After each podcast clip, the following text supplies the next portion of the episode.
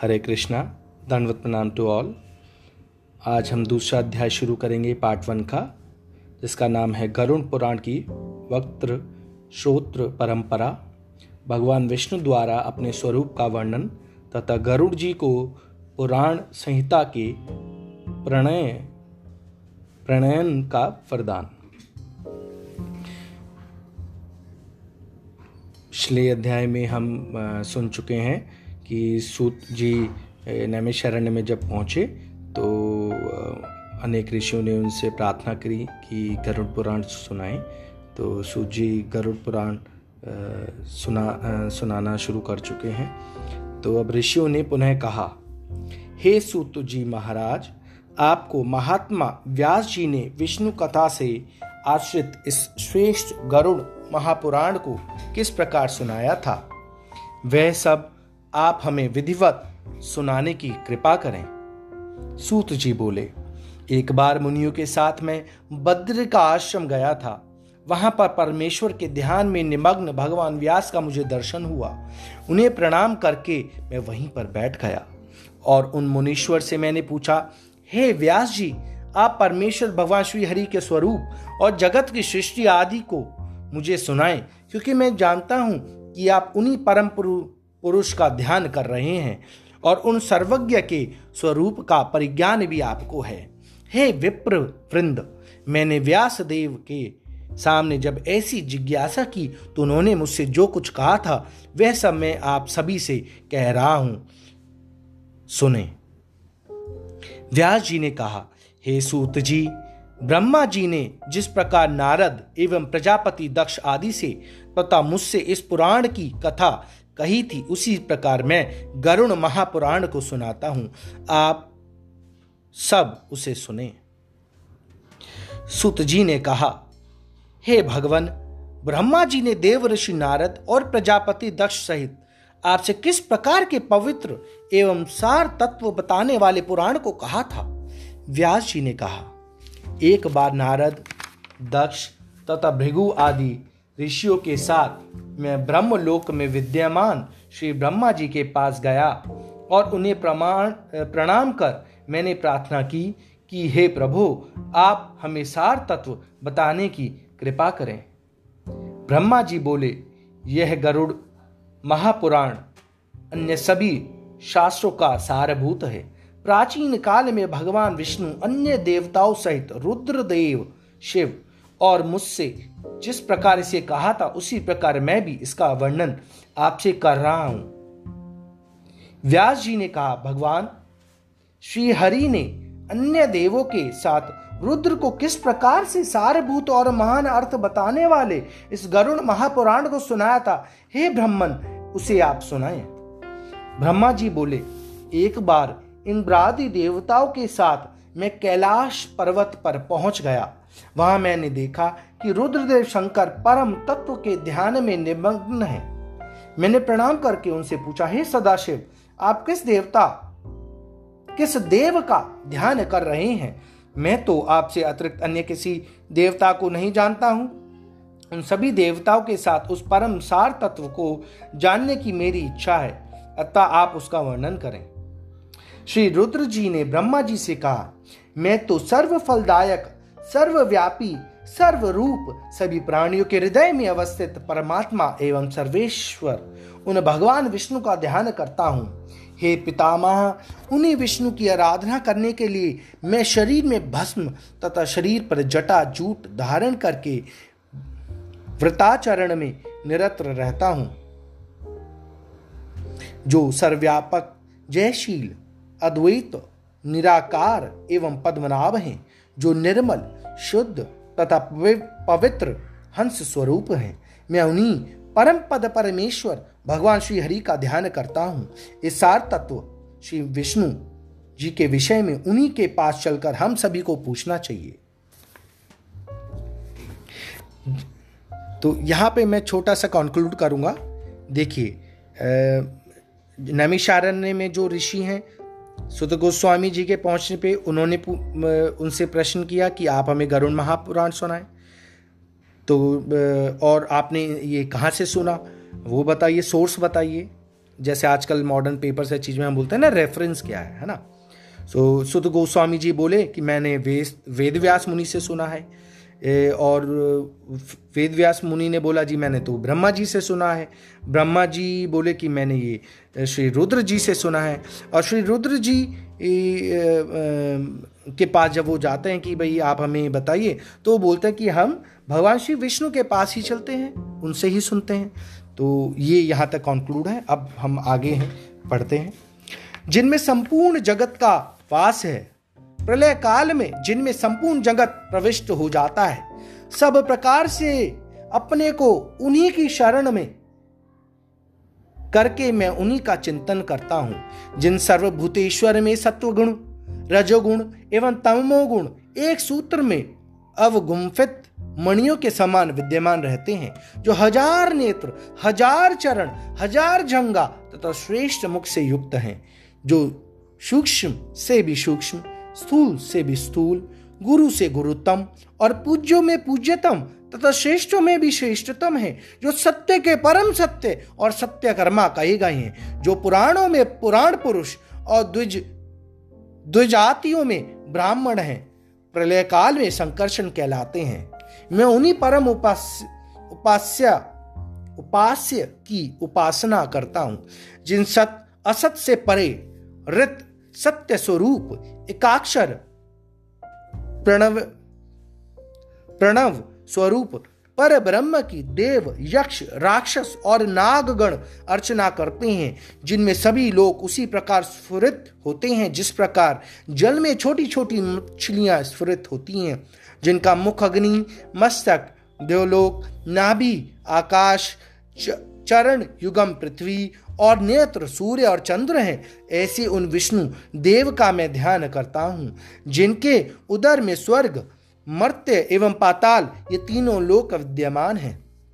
समस्त दिशाओं, दिशाएँ जिनकी भुजाएँ हैं, पवन जिनका उच्छ्वास है, मेघमालाओं का समूह जिनका केश पुंज है, नदियाँ ही जिनके सभी अंगों की संधियाँ हैं और चारों समुद्र जिनकी कुक्षी हैं, जो कालातीत हैं, यज्ञ एवं सत असत से परे हैं, जो जगत के आदि कारण तथा स्वयं अनादि हैं, ऐसे नारायण का मैं चिंतन करता हूँ, जिनके मन से चंद्रमा नेत्रों से सूर्य और मुख से अग्नि उत्पन्न है जिनके चरणों से पृथ्वी की, कानों से दिशाओं की और मस्तक से स्वर्ग की सृष्टि हुई है।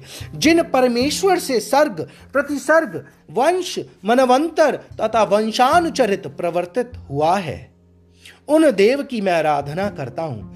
परम सार तत्व का ज्ञान प्राप्त करने के लिए हम सभी को उन्हीं की शरण में जाना चाहिए। ये पैराग्राफ यही एंड होता है।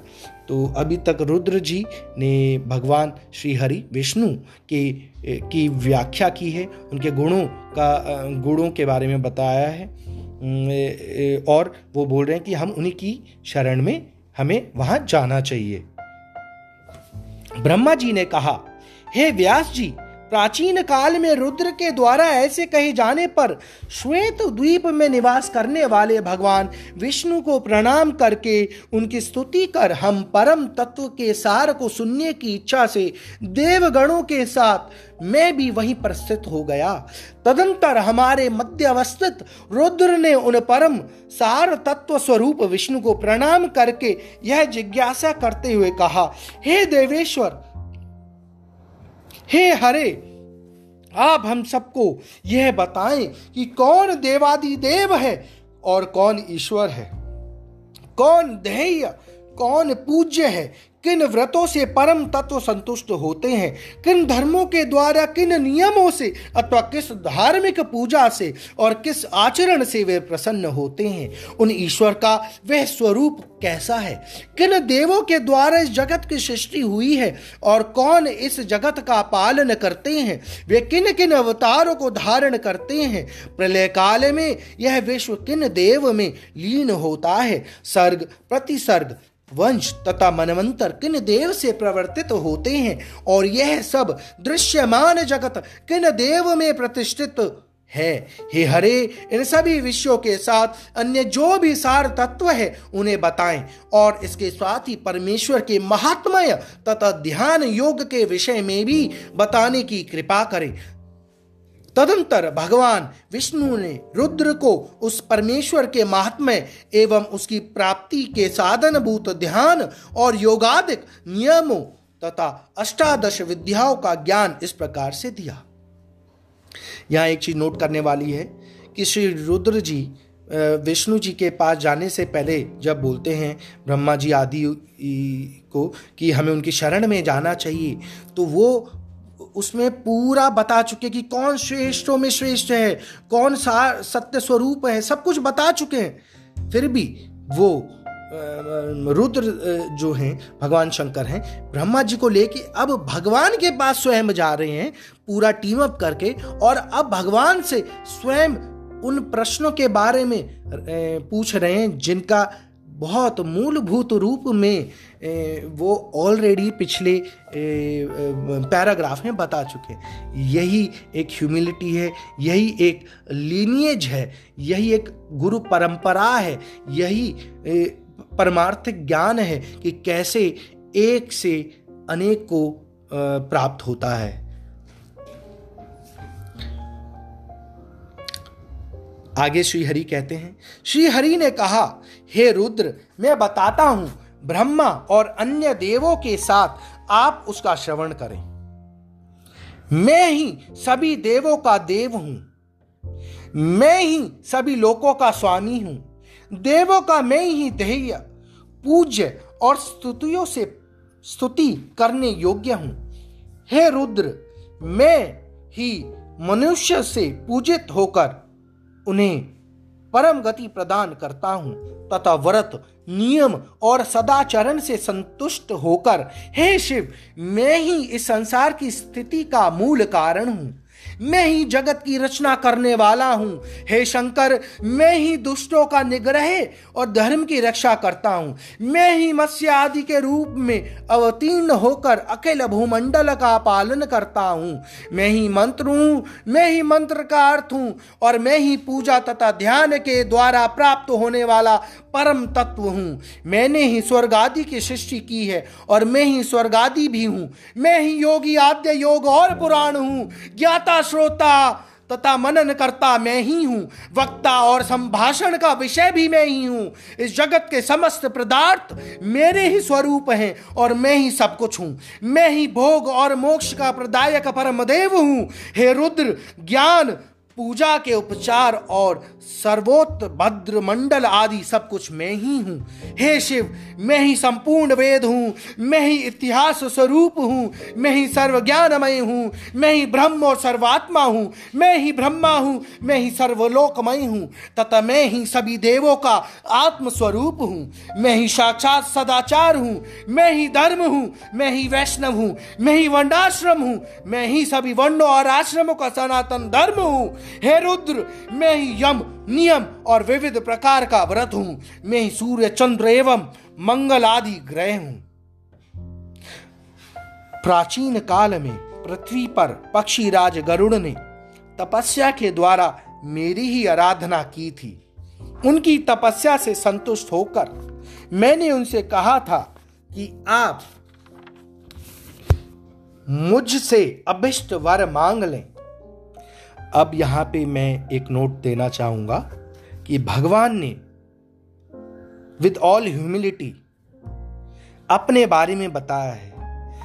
इसका एग्ज़ाम्पल उस तरीके से है कि आप किसी कंपनी के चेयरमैन के पास जाएँ इंटरव्यू करने और आप उनसे पूछे कि भाई ए, ए, ये कंपनी कौन संभाल रहा है? तो बोलते भाई मैं संभालता हूँ और सारी चीज़ें हैं। और तो उस तरीके से भगवान ने यहाँ बताया है। और अब भगवान वो बता रहे हैं कि जो आप गरुड़ पुराण मेरे से सुनना चाहते हैं, वो मैंने गरुड़ जी को बोला था और वो किस प्रकार से बोला था। तो गरुड़ जी ने बहुत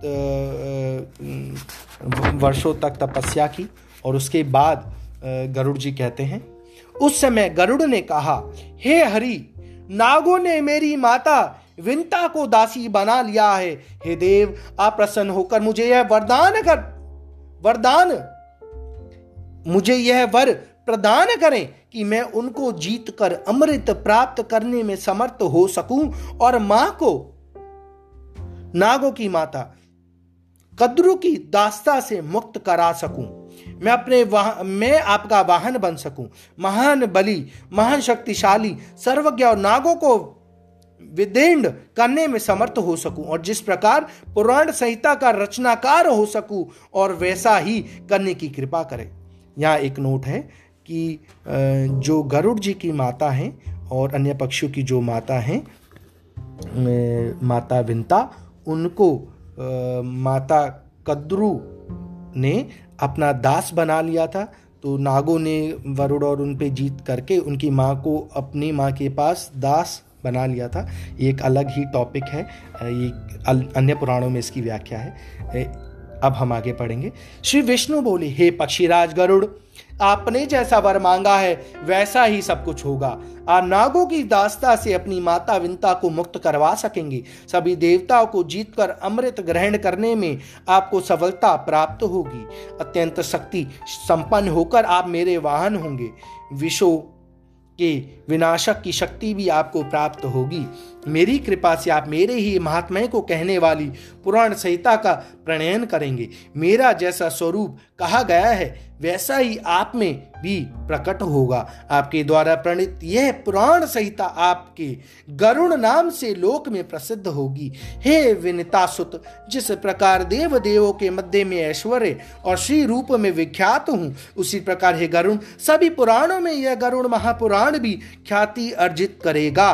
जैसे विश्व में मेरा कीर्तन होता है, वैसे ही गुरा, वैसे ही गरुड़ के नाम से आपका भी संकीर्तन होगा। हे पक्षी श्रेष्ठ, आप मेरा ध्यान करके उस पुराण का प्रणयन करें। तो भगवान ने जो मूल रूप जहाँ से गरुड़ पुराण शुरू हुई थी, और वो कहाँ से शुरू हुई थी? कि भगवान हरि ने वो पुराण गरुड़ जी को बताई थी, उसका यहाँ पे भगवान ने रेफरेंस दिया है जब रुद्र जी आए हैं। ठीक है? अब भगवान वापस आ रहे हैं प्रेजेंट टाइमलाइन में। हे रुद्र, मेरे द्वारा यह वरदान दिए जाने के बाद इसी संबंध में कश्यप ऋषि के द्वारा पूछे जाने पर गरुण ने इसी पुराण को उन्हें सुनाया। कश्यप ने इस गरुण महापुराण का श्रवण करके गारुड़ी विद्या के बल से एक जले हुए वृक्ष को भी जीवित कर दिया। गरुड़ ने स्वयं भी इसी विद्या के द्वारा अनेक प्राणियों को जीवित किया था। यक्षी ओम ओम स्वाहा। यह जब करने योग्य गारुड़ी परा विद्या है। हे रुद्र मेरे स्वरूप से परिपूर्ण गरुड़ द्वारा कहे गए इस गरुड़ महापुराण को आप सुने। अध्याय दो यहीं समाप्त होता है। एक नोट के साथ एक टाइमलाइन को हम दोबारा रिकैप करेंगे कि नैमिषारण्य में ऋषियों के बाद सुत गोस्वामी आते हैं। उनसे वो गरुड़ पुराण सुनना चाहते हैं। वो उनका रेफरेंस बोलते हैं कि मैंने व्यास मुनि से सुना है। व्यास मुनि बोलते हैं कि ये मैंने ब्रह्मा जी के पास गया था उनसे सुनने के लिए। ब्रह्मा जी बोलते हैं, मैं रुद्र वो उनके साथ रुद्र के पास जाते हैं, रुद्र भगवान विष्णु के पास जाते हैं और भगवान विष्णु ये बोलते हैं कि मैंने ये गरुड़ पुराण जो मैं आपको सुनाने जा रहा हूँ, ये गरुड़ जी को सुनाया था सबसे पहले जब उन्होंने जो स्टोरी बता, जो रेफरेंस दिया उसके हिसाब से उन्हें बताया था। तो अब फिर जब ये मैंने उन्हें सुना दिया तो उन्होंने यहाँ पे एक ये समझ लीजिए इस गरुड़ पुराण के महात्म्य को भगवान कोट कर रहे हैं गारुणी विद्या के रूप में कि जब ये मैंने गरुड़ जी को सुनाया तो इसका प्रूफ दे रहे हैं भगवान बेसिकली बाकी भगवान की इच्छा कि ये गरुड़ जी को सुनाने के बाद उन्होंने कश्यप मुनि को सुनाया कश्यप मुनि ने इस गरुड़ महापुराण से जो विद्या अर्जित की, उसको गारुणी बोला गया है और उसका मंत्र भी यहाँ दिया गया जो कि है, यक्षे ओम ओम स्वाहा। और उससे उसका इतनी पावर पोटेंसी थी कि एक मृत पेड़ को भी पुनर्जीवित कर दिया गया। तो भगवान बस यहाँ पे इस अध्याय को समाप्त कर रहे हैं। जो अगला अध्याय हम अगले एपिसोड में सुनेंगे, वो है करुण पुराण के प्रतिपाद्य विषयों का निरूपण। धन्यवाद। हरे कृष्णा।